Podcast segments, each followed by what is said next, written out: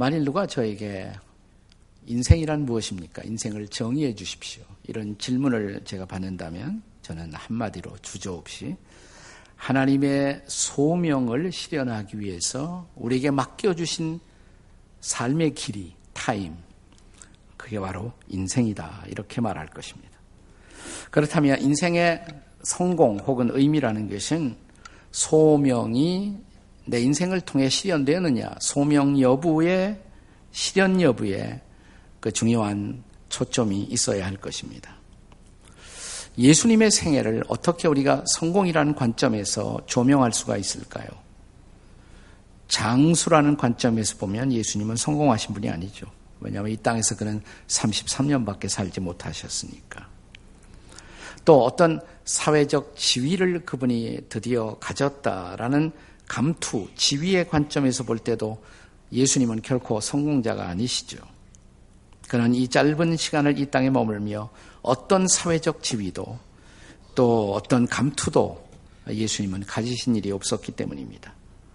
또 소유라는 관점에서 볼 때도 그는 성공한 인생이 아니셨습니다. 예수님이 뭐 소유한 게 있어요? 그분의 고백처럼 여우도 굴이 있고 공중에 나는 새도 거처가 있을 때 인자는 머리 둘 것이 없다. 아무것도 가진 것이 없어요. 자, 하지만 소명이라는 관점에서 보면 예수님의 생애의 평가는 아주 달라집니다. 오늘 본문 요한복음 17장은 예수님이 십자가로 가시기 직전에 마지막으로 제자들과 또 이 땅의 사람들을 위해서 예수님이 기도하신 소위 대제상 제자장적 기도문이다. 이렇게 일컬어지는 것이 바로 요한복음 17장입니다.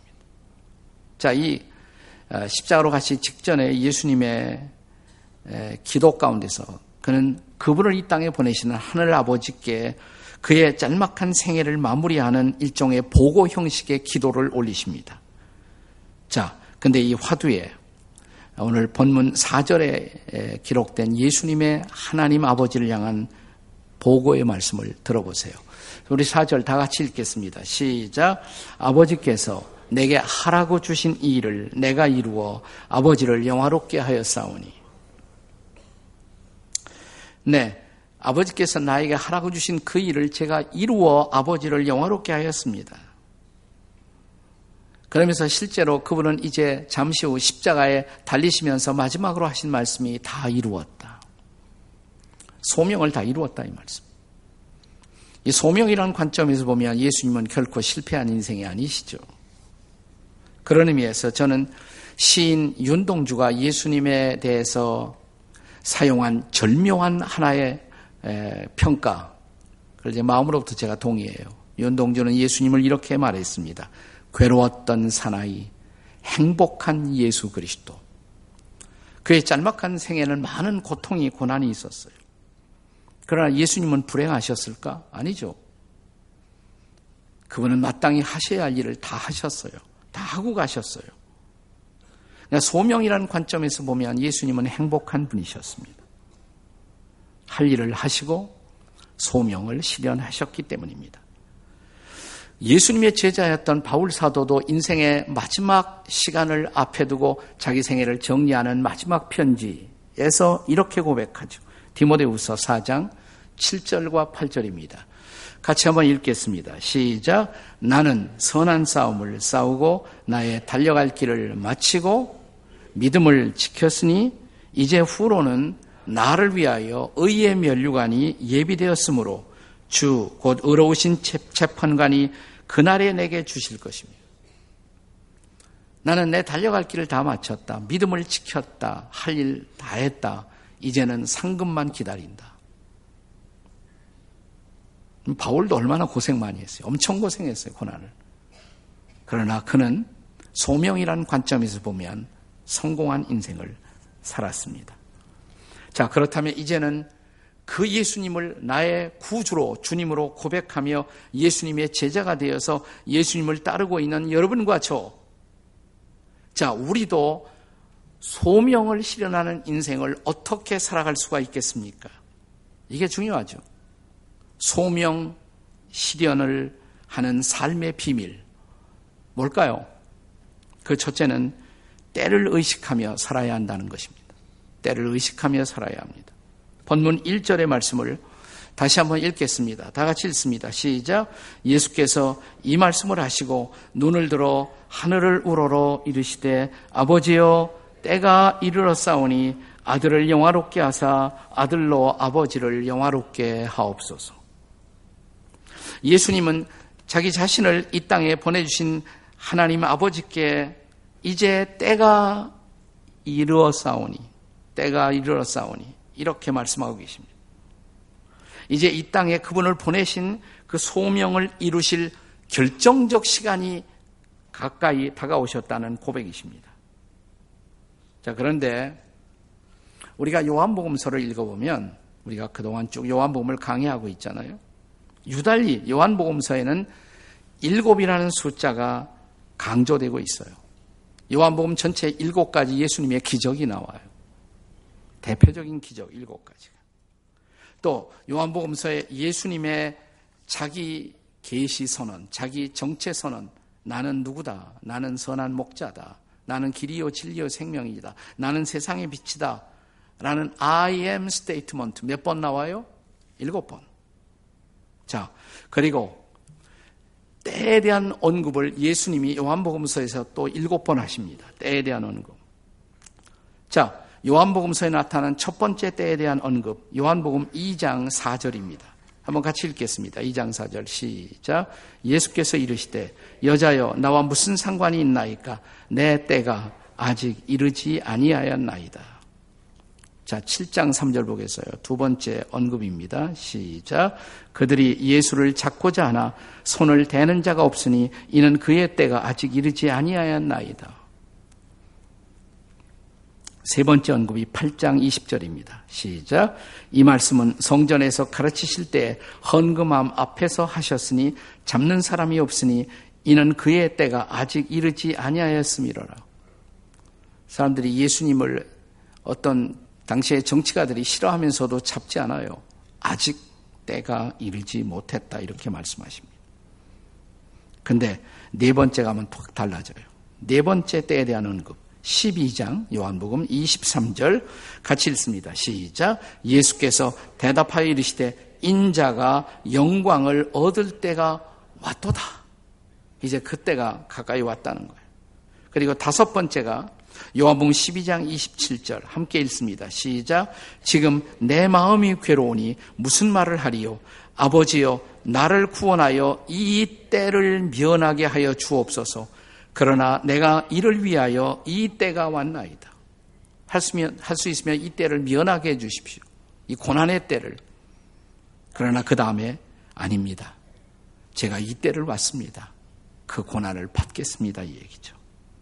그리고 여섯 번째가 16장 32절 같이 읽어요. 시작. 보라, 너희가 각각 다 각각 제 곳으로 흩어지고 나를 혼자 둘 때가 왔도다. 그러나 내가 혼자 있는 것이 아니라 아버지께서 나와 함께 계시느니라. 너희들도 나를 버리고 나를 혼자 둘 때, 그 때가 가까이 왔다. 그리고 이제 마지막 일곱 번째 때에 대한 언급, 그것이 본문이에요. 17장 1절이란 말이죠. 한 번 더 시작. 예수께서 이 말씀을 하시고 눈을 들어 하늘을 우러러 이르시되 아버지여 때가 이르렀사오니. 그러니까 이 때가 무슨 때예요? 분명해지죠? 자, 그가 예수님이 인류의 죄를 대신 짊어지고 그 십자가를 지심으로 인류의 속죄와 구원을 이루시는 바로 그 때를 의미하는 것입니다.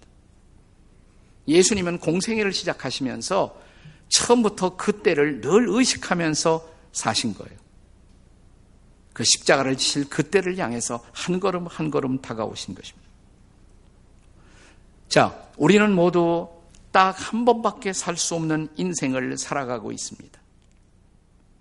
그 단 한 번의 삶의 기회, 그 기회를 우리가 잃어버리지 않고 우리도 과연 소명을 이루는 인생을 살 수가 있을까? 나를 향한, 우리를 향한 하나님의 기대를 이루는 삶을 살 수가 있을까? 이것이 우리의 질문이죠. 우리는 이런 한 번밖에 살 수 없는 시간, 되풀이될 수 없는 시간, 돌아가지 않는 시간, 윤회하는 시간이 아니에요, 우리에게. 이런 기독교 시간관을 가리켜서 우리는 종말론적 시간관이다 이렇게 말합니다. 종말론적 시간관이라는 것은 앞으로 가는 시간 그리고 그 시간은 되도 돌이킬 수가 없어요. 그러나 종말론적이라는 것은 마지막 종말로 끝난다 이런 얘기가 아니에요. 그 종말이 완성의 순간이에요. 완성의 순간. 그러니까 종말론적 시간관을 살아간다 무슨 얘기예요? 마지막 종말이 우리의 소명을 완성하는 역사적 소명을 완성하는 순간이어야 한다. 그런 시간을 우리가 살고 있다는 거예요. 따라서 우리에게 있어서는 하루하루 살아가는 주어진 시간을 낭비하지 않고 산다는 것처럼 중요한 것이 없습니다.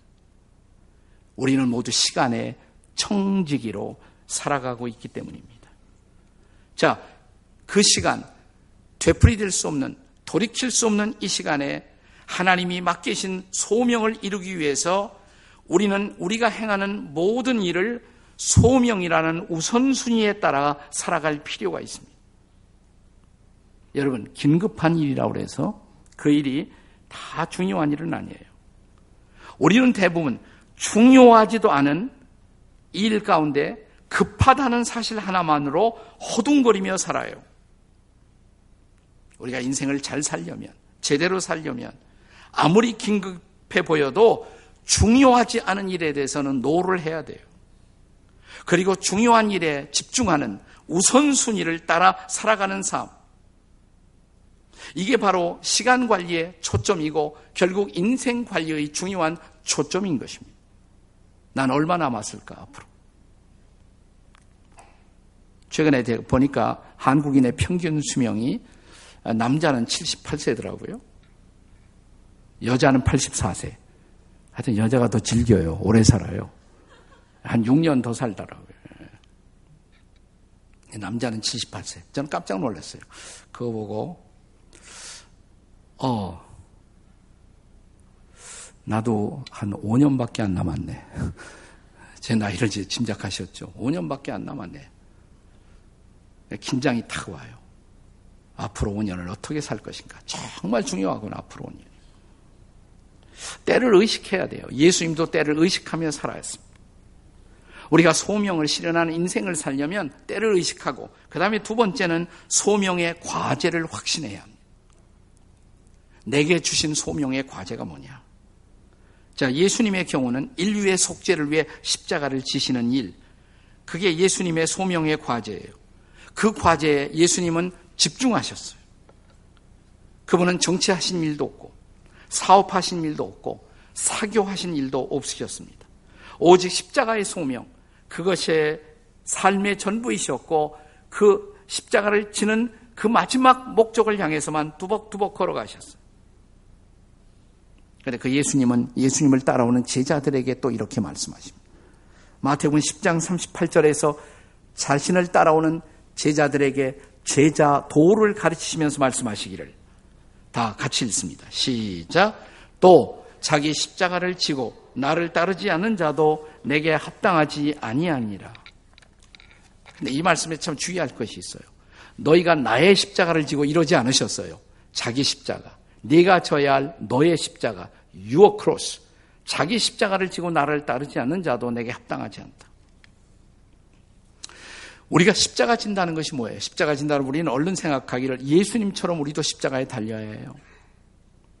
물론 예수님처럼 십자가에 달려 죽은 우리의 선배들도 많아요. 그러나 전 여기서 말하는 십자가는 그런 의미가 아니에요. 예수님이 십자가에 달리신 이유 그것이 그분을 보내신 이 땅에 보내신 하나님 아버지의 뜻이에요. 그분이 그렇게 죽어야 속죄의 제물이 돼야 저와 여러분이 구원을 받으니까. 자, 본문의 2절, 3절 보세요. 요한복음 17장 2절, 3절 다 같이 읽습니다. 시작. 아버지께서 아들에게 주신 모든 사람에게 영생을 주게 하시려고 만민을 다스리는 권세를 아들에게 주셨음이로다. 3절. 영생은 곧 유일하신 참 하나님과 그 아들 예수 그리스도를 아는 것입니다. 그건 예수님의 십자가예요. 그분이 십자가에 죽으심으로 저와 여러분이 우리가 영생 얻고 하나님의 자녀로서 살아가기 위해서 그분은 십자가에 달리셨어요. 그러나 우리도 그것을 위해서 죽어야 돼요. 그건 예수님의 십자가고 너는 너의 십자가가 있다. Your cross. 다시 말하면 나를 향한 하나님의 기대가 있어요. 나를 여러분을 이 땅에 보내실 때 너는 이 일 하다 와라. 라고 하나님이 여러분과 저에게 기대하신 일, 그것이 나의 소명, 우리의 소명인 것입니다. 근데 중요한 것은 마지막에는 우리가 다 예수님처럼 말할 수 있어야 돼요. 자, 4절에서 하신 것처럼 아버지께서 내게 하라고 주신 그 일을 이루어 아버지를 영화롭게 하였사오니 이렇게 말할 수 있어야 한단 말이죠. 금년이 종교개혁 500주년을 기념하는 해입니다. 종교개혁의 중요한 역사적 기억 가운데 하나가 뭐냐면 직업의 소명을 발견할 수 있도록 인류를 도왔다는 사실입니다. 개혁자들의 한결같은 강조 가운데 하나가 뭐냐면 직업의 소명, 특별히 모든 직업의 소명성을 강조한 것입니다. 그러니까 종교개혁 전만 해도 성직 그러면 성직자들이 하는 일, 그것만 성직이었어요. 사제, 목사 같은 사람이 하는 일. 그러나 개혁자들이 성경을 보니까 아, 성경이 그렇게 가르치지 않는구나. 이걸 발견했어요. 여기 중요한 구절. 개혁자들이 강조했던 구절. 오늘 우리가 다시 봐야 할 중요한 말씀. 골로새서 3장 23절 24절의 말씀입니다. 같이 한번 읽겠습니다. 시작. 무슨 일을 하든지 마음을 다하여 죽게 하듯 하고 사람에게 하듯 하지 말라. 24절 이는 기업의 상을 죽게 받을 줄 아나니 너희는 주 그리스도를 섬기느니라. 여기서 성경은 그리스도를 섬기는 일, 섬기는 일이 따로 있는 것이 아니다. 우리는 뭐 교회에서 선교나 전도와 관련된 일을 할 때는 이것이 주님의 일이다 쉽게 느껴요. 근데 성경은 그 일만이 주님을 섬기는 일이 아니에요. 무슨 일을 하든지 이렇게 시작됩니다. 무슨 일을 하든지. 근데 무슨 일을 하든지 주님이 나에게 이 일 맡겨 주셨다. 그리고 죽게 하듯 그 일을 하면 그 일이 주님의 일이라는 거예요. 그 일이 일상적인 일. 거기서 우리는 소명을 발견할 수 있어야 한다는 것이에요. 그래서 개혁자들이 강조한 것이 뭐 직업이 소명이다. 직업이. 직업을 영어로 vocation 이렇게 말합니다. vocation. 보카티오라는 라틴어에서 나온 말인데 vocation의 뜻이 뭔지 아세요? 그 뜻이 바로 부르심이에요. calling. vocation이 calling이에요. 직업은 하나님이 불러서 맡기신 일. 네. 그러니까 모든 직업이 소명이 될 수가 있다는 것입니다. 그런데 실제로 우리가 직업을 선택할 때 반드시 내 안에 있는 어떤 은사나 열정을 따라 적성을 따라서 직업을 사람들이 선택하는 것은 아니죠. 어떤 사람들은 주변의 프레셔, 압력에 의해서 부모님이 하라고 그러니까 할 수 없이 나는 그 직업을 선택했어요. 어떤 사람은 돈 때문에 이 직업을 선택했어요. 어떤 사람은 출세하기 좋아서 이 직업을 선택했어요. 그럴 경우에 그 직업은 소명이 아닙니다. 소명이 아닐 수도 있어요. 그래서 소명을 이루는 인생을 살려면 내 소명이 뭐냐? 그거 알아야 한다는 거예요. 소명의 과제. 하나님이 내게 주신 은사와 하나님이 내게 주신 부르심을 따라 내가 할 수 있는 대부분 소명에 합당한 일이라면 그 일을 내가 좋아해요. 그리고 잘할 수 있어요. 그러면 그것은 소명에 따른 일이에요. 자, 우리의 직업이 진정한 소명이 되기 위해서 소명의 과제를 내게 주신 소명의 과제를 확신하는 저와 여러분이 되시기를 주의 이름으로 축복합니다. 이제 직업을 실현하는 인생을 살려면 마지막 세 번째로 소명의 목적을 확신해야 합니다. 소명의 목적을 확신해야 돼요. 예수님은 자신의 소명의 실현이 어떤 결과를 가져올 것인가를 명확하게 알고 기대하셨습니다. 오늘 본문, 이 짤막한 본문에 계속적으로 어떤 단어가 강조되고 있는지 다시 보십시오. 자, 1절에 때가 이르러 싸우니 아들을 영화롭게 하사 아들로 아버지를 영화롭게 하옵소서. 자, 4절. 아버지께서 내게 하라고 주신 일을 내가 이루어 아버지를 세상에서 영화롭게 하였사오니. 자, 5절. 자, 자, 5절은 다 같이 읽겠습니다. 시작. 아버지요, 창세 전에 내가 아버지와 함께 가졌던 영화로서 지금도 아버지와 함께 나를 영화롭게 하옵소서. 무슨 단어가 반복돼요? 영화, 글로리, 소명의 목적, 하나님을 영화롭게 하는 것입니다. 쉽게 말하면 하나님께 영광을 돌리는 것. 그게 소명의 목적이에요. 따라서 모든 소명의 목적은 모든 직업의 목적은 소명을 주신 하나님 아버지를 영화롭게 하는 것입니다. 영국의 유명한 정치가요, 또 국회의원을 지냈던 분 가운데 당시 영국에 유행했던 소위 아프리카의 노예들 갖다가 전 세계에 파는 노예 무역운, 폐지 운동에 평생을 헌신했던 정치가로 윌버포스라는 분이 있었어요. 윌버포스. 근데 이 노예 폐지 운동이 쉬웠겠어요? 그 당시 영국은 노예를 사고 팔면서 막대한 국익을 얻었어요. 돈을. 근데 노예를 폐지하자 그러니까 얼마나 방해가 많았겠어요. 장애물이. 그래서 수많은 난관 앞에 부딪히면서 마침내 그가 지쳤습니다. 한때. 아, 이제 난 더 이상 못하겠다. 그만하자. 근데 이분이 아주 훌륭한 크리스천이었고 성경을 열심히 읽는 사람이었단 말이죠. 자기가 존경하는 목사님 한 분을 찾아가요. 상담을 합니다. 목사님, 저는 이제 더 이상 이 일을 못할 것 같습니다. 아, 저도 이제 성경 공부하고 성경을 가르치는 목사가 될까 생각하고 있습니다. 직업의 전환을 생각한 거예요. 그때 그가 존경했던 목사님이 윌버포스를 보면서 이렇게 말합니다. 그런데 말이야, 목사는 당신이 아니라도 할 사람 많아. 근데 노예 폐지 운동, 이건 아무리 생각해도 당신 아니면 할 사람이 없어 보이네. 내 생각으로는 하나님이 소명으로 당신에게 그 일로 당신을 부르신 것 같다네. 다시 생각해 보지. 자, 이 충고를 했던 그가 존경했던 목사님이 누구냐면 우리가 밤낮 부르는 Amazing Grace를 이 찬양을 만든 바로 잔 뉴턴 목사님이에요. 잔 뉴턴 목사님. 윌버포스는 죽을 때까지 하나님 앞에 감사했고 존 뉴턴에게 감사했어요. 그때 까딱하면 이분이 그만둘 뻔했단 말이죠. 여러분, 윌버포스가 죽기 직전에 드디어 영국 국회에서 노예 제도가 폐지가 됩니다. 얼마나 감사했겠어요.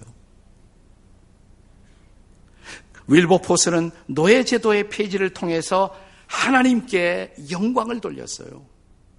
그게 중요한 거죠. 하나님께 영광을 돌리는 거예요. 유명한 어, 기독교 화가 가운데 빈센트 반 고호라는 분이 있죠. 반 고호. 여러분이 반 고호가 본래 목사 지명생이었다는 거 아세요? 그 아버지도 목사님이에요. 목사 아들이에요. 그러니까 아버지가 너도 목사 됐으면 좋겠다. 그리고 자기도 목사 되기를 원했어요. 그런데 당시 그 네덜란드에서 목사 자격증을 얻으려면 고전어 시험에 합격해야 돼요. 히브리어, 라틴어. 우리나라에서는 신학생들에게 다 히브리어, 헬라어 두 과목은 꼭 해야 합니다. 한국에서도. 근데 이 시험에 실패해요, 반고가. 시험에 떨어졌어요. 그래도 목사 되고 싶어서 그는 탄광촌에 들어갑니다. 탄광촌의 광부들에게 나는 전도하고 싶다. 일종의 평신도 전도사, 선교사로 탄광촌에 들어가서 전도를 하는데 그것도 신통한 결과를 얻지 못해요. 어느 날 그는 자기가 전도하는 대상이었던 탄광천의 광부들을 바라보면서 지친 모습으로 어느 날 붓을 들어 스케치를 시작합니다. 광부들의 모습을 그려요. 근데 그림을 그리면서 마음속에 희열이 막 솟아올라요. 희열과 행복감을.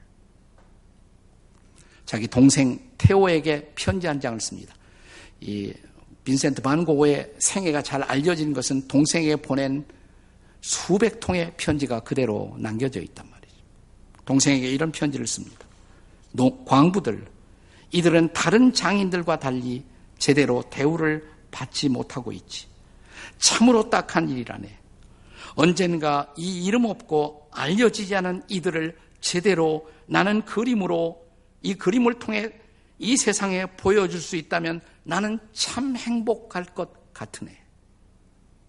조금 시간이 지나가요. 계속 그림을 그립니다. 그리고 마침 내 동생에게 이런 편지를 보냅니다. 이제 말이야, 내가 해야 할 일은 분명하다고 생각해. 그것은 그림을 그리기 위해서 최선을 다하는 것이지. 드디어 빈세트 반 고호는 자기 소명을 발견하는 거예요. 그건 목사가 아니고. 화가다. 제가 제 아내하고 결혼을 했을 때 어느 날 결혼 초기에 제 아내가 그런 말을 하더라고요. 여보 나도 신학할까 그러더라고요. 신학할까. 왜 그러니까 당신 돕기 위해서 신학하면 좀 더 잘 도울 수가 있지 않을까. 제가 아니 난 그렇게 생각 안 해 그랬습니다. 예. 목사는 나야 나로 충분해. 그건 내 소명이고 나는 그 일을 하면 돼. 당신은 미술이잖아 전공이 미술 선생했고 말이야. 오히려 당신은 당신의 일에 충실했으면 좋겠어. 그리고 할 수 있다면 나도 당신의 일을 돕고 싶어. 내가 할 수 있다면 그 일에 도움이 되지 신학할 필요 없어. 이런 남편을 가리켜서 착한 남편이라고 부르는 겁니다. 조금 더 좀 강조하자면 이런 남편을 훌륭한 남편이라고 부르는 겁니다. 제가 후회하지 않아요. 제 아내는 잘 모르겠어요. 저는 후회하지 않아요. 네. 제 아내의 그림을 옆에서 지켜보는 걸로 충분히 행복하고 지금 빈센트 반고에서 제가 떠들 수 있는 것도 아내의 영향을 받았기 때문이죠. 고호, 반고 평론가 가운데는 고호가 말년에 정신병으로 고생을 하면서 신앙을 버렸다고 쓰는 사람들이 있습니다. 이건 잘못된 비평입니다. 최근에 반고에 대한 새로운 연구들이 많이 나오고 있어요. 제가 가까이 지내는 코스타 강사도 이렇게 독고라는 친구 가운데 총신에서 교수로 있는 나영환 교수라고 있어요.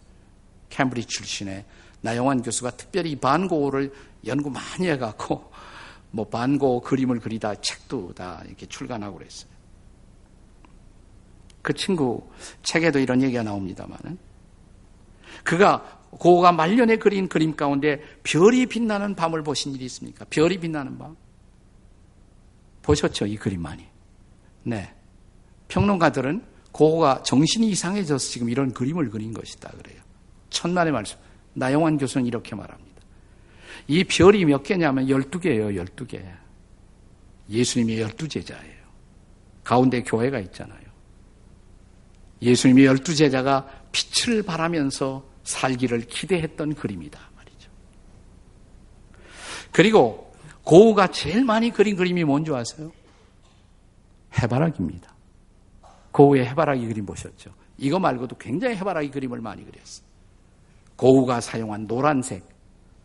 이것은 그리스도의 신성과 영광을 상징하기 위한 색깔이다. 한마디로 고우의 해바라기는 주바라기다. 그는 주님을 바라보면서 주님을 향한 그의 마음의 고백을 그림으로 그려낸 것이에요. 그는 자기가 더 잘할 수 있는 일, 마침내 화가의 소명을 찾아 그것으로 하나님께 영광을 돌린 것입니다. 목사 안 하기 얼마나 잘했어요. 목사 한다고 다 소명이 아니에요. 자기에게 맞는 소명을 찾아야 돼. 반 고호가 젊은 날에 내가 이 목사를 그래도 계속해야 하나? 이렇게 아니면 다른 일 해야 하나? 소명을 찾아 방황했을 때 그때 스케치한 그림 하나가 있어요.